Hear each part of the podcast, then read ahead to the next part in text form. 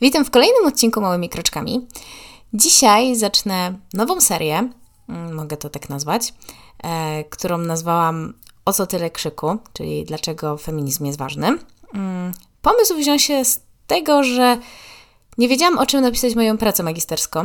E, miałam początkowo zamysł, żeby stworzyć e, pracę, projekt na temat podcastu, ale jakoś mi kiepsko to szło. Więc postanowiłam zmienić e, temat pracy na coś, co mnie interesuje, czyli na kwestię właśnie feminizmu. E, pisałam to też z takim założeniem, że jeżeli stwierdzę, że jednak to nie jest dobry pomysł na pracę magisterską, to zawsze mogę wykorzystać to na podcast. I tutaj jeszcze tak w roli wstępu, no to będzie się składał ta seria, powiedzmy, z kilku odcinków. Jeszcze nie wiem dokładnie, na ile je podzielę. Mm. I na stronie małymi myślnikroczkami.pl e, będzie się znajdowała wersja właśnie e, pisemna e, z wszystkimi właśnie tam odnośnikami do literatury, do jakichś stron. Tak więc, jak ktoś jest chętny i chce zgłębić temat, to wtedy zapraszam na stronę. No ale dobra, no to by zacząć w ogóle omawiać feminizm, trzeba wiedzieć w ogóle, czym on właściwie jest. I najczęściej jest on definiowany poprzez jedną z poniższych definicji. Może być to także feminizm, to jest nazwa szerokiego e, ruchu o charakterze politycznym, społecznym, kulturowym i intelektualnym, którego różne orientacje, szkoły, teorie i badania łączy wspólne przekonanie, że kobiety były i są przedmiotem dyskryminacji. E, innym może być, że w ustroju kapitalistycznym ogólna nazwa prądów w ruchu kobiecym dążących do politycznego i społecznego równouprawnienia kobiet z mężczyznami, Albo jeszcze inny, feminizm to wiara w społeczną, ekonomiczną i polityczną równość. Choć w dużej mierze wywodzi się z Zachodu, feminizm przejawia się na całym świecie i jest reprezentowany przez różne instytucje zaangażowane w działalność na rzecz praw i interesów kobiet. No i zazwyczaj kojarzy się, że początek feminizmu miał miejsce w XIX wieku ze względu na rozgłos, jaki zdobyły walczące sufrażystki. Nigdy wcześniej e, walka o równouprawnienie kobiet nie toczyła się na tak wielką skalę. Trzeba jednak wiedzieć, że przykłady pierwszych ruchów feministycznych można znaleźć już w starożytności. Zgodnie z tym, co podaje Britannica, w III wieku przed naszą erą rzymskie kobiety ruszyły na Kapitol i zablokowały wszystkie wejścia na forum, e, kiedy konsul Marek Porcjusz Katon opierał się próbą uchylenia przepisów ograniczających korzystanie przez kobiety z drogich dóbr. Niestety był to jeden z nielicznych przypadków zachowanych przez historię, gdzie opisywany jest bunt większej ilości kobiet. Zamiast tego częściej można spotkać indywidualne głosy sprzeciwu w konkretnych sprawach. Przez kolejne stulecia kobiety no, nie porzucały swoich dążeń do równości, jednakże ze względu na swoją pozycję w społeczeństwie i wszechobecną kulturę chrześcijańską, która w swoich założeniach mówiła, jakoby kobieta powinna być poddana mężczyźnie, no i tutaj mogłabym przytoczyć na przykład fragment, że żony bądźcie uległe mężom swoim jak Panu, bo, e, bo mąż jest głową żony, jak Chrystus głową Kościoła.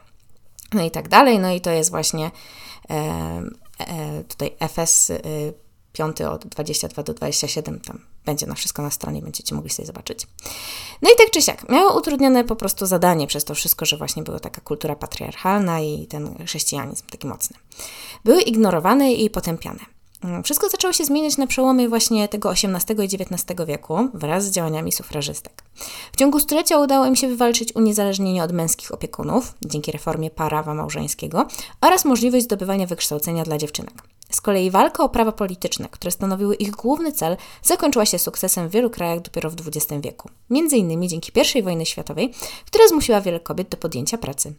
Widząc, że sprawdzają się w nowej roli, zaczęły zdobywać po prostu poparcie w swoich działaniach. I był to tak zwany koniec mm, feminizmu pierwszej fali. Druga fala miała miejsce w latach 60. i 70. i głównymi celami było uzyskanie równości na rynku pracy, a także kwestie związane z aborcją i seksualnością kobiet. Pomimo zmian no, w kulturze, jakie przyniosły głównie w USA, no to do tej pory nie uzyskano pełnej równości, jak również pozostałe, te wcześniej wymienione tematy, nadal stanowią problem w wielu krajach chociażby u nas.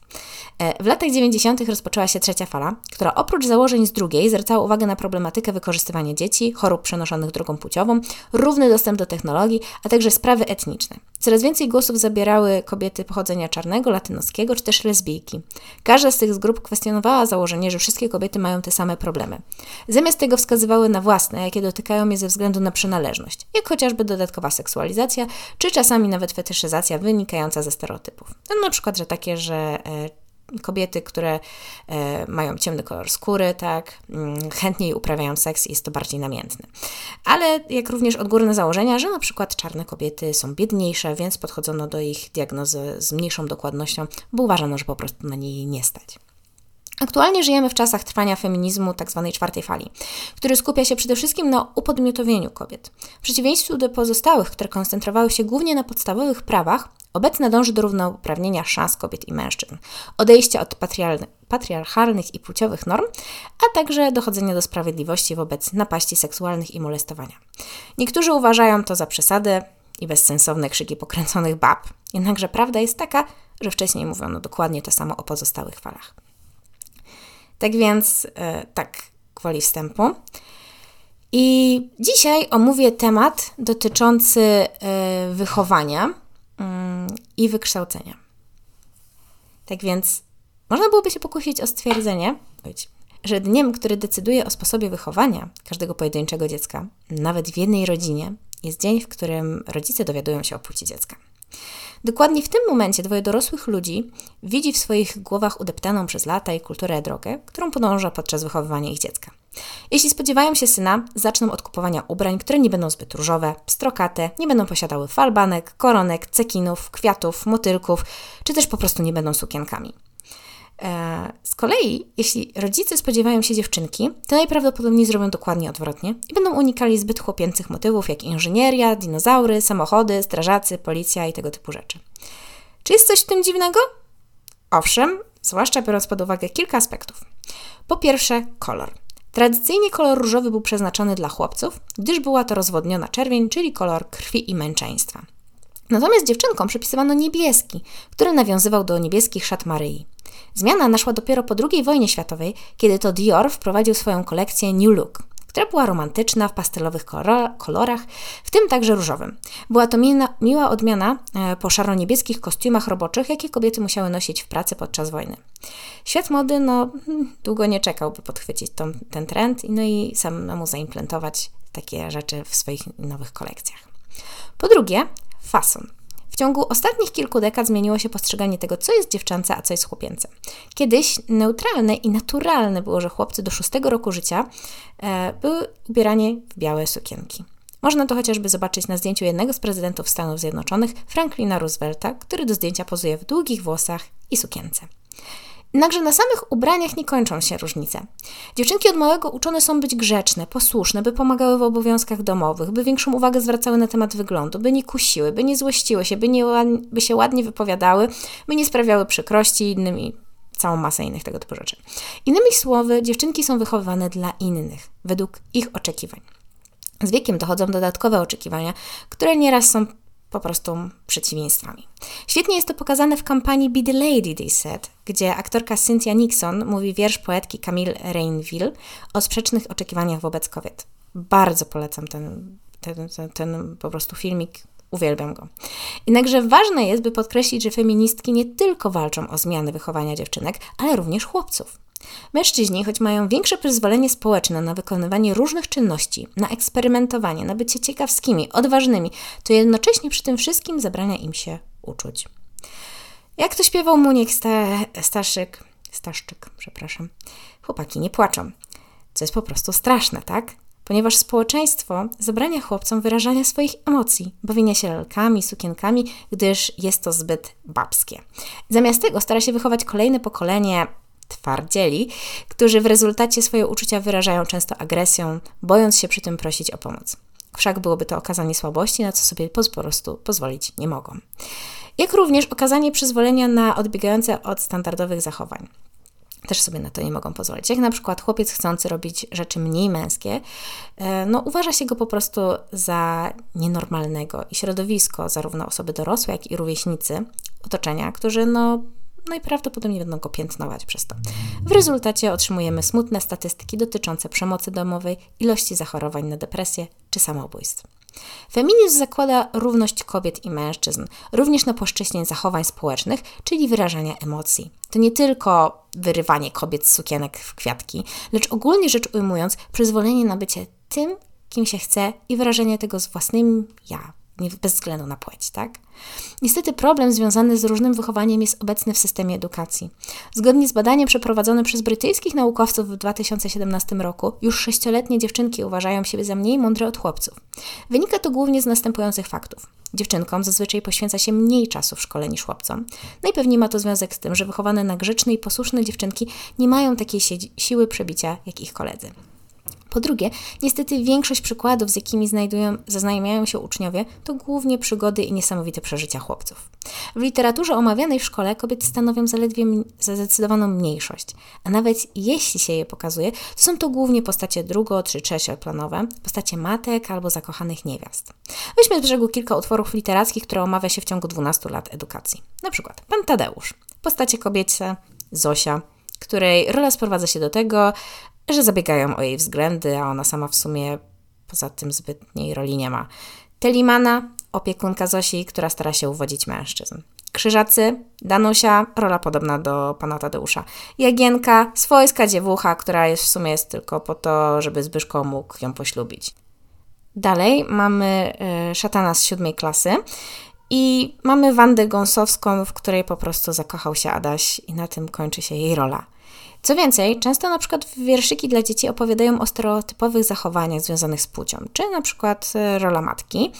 E, a tak to po prostu ze świecą szukać jakichś takich dobrych przykładów odważnych bohaterek czy wojowniczek, czego na prostu na pęczki jest z udziałem mężczyzn.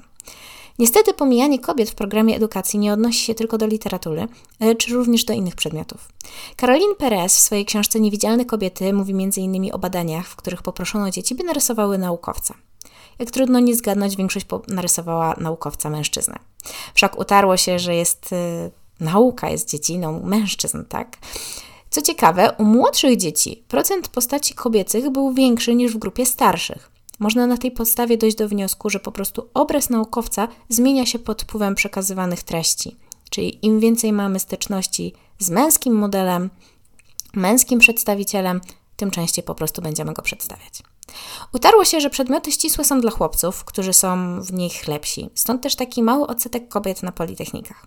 Na szczęście jest to błędne założenie, chociaż niestety ma ono swoje źródło w dzieciństwie, jak na przykład reklamy zabawek dla dzieci.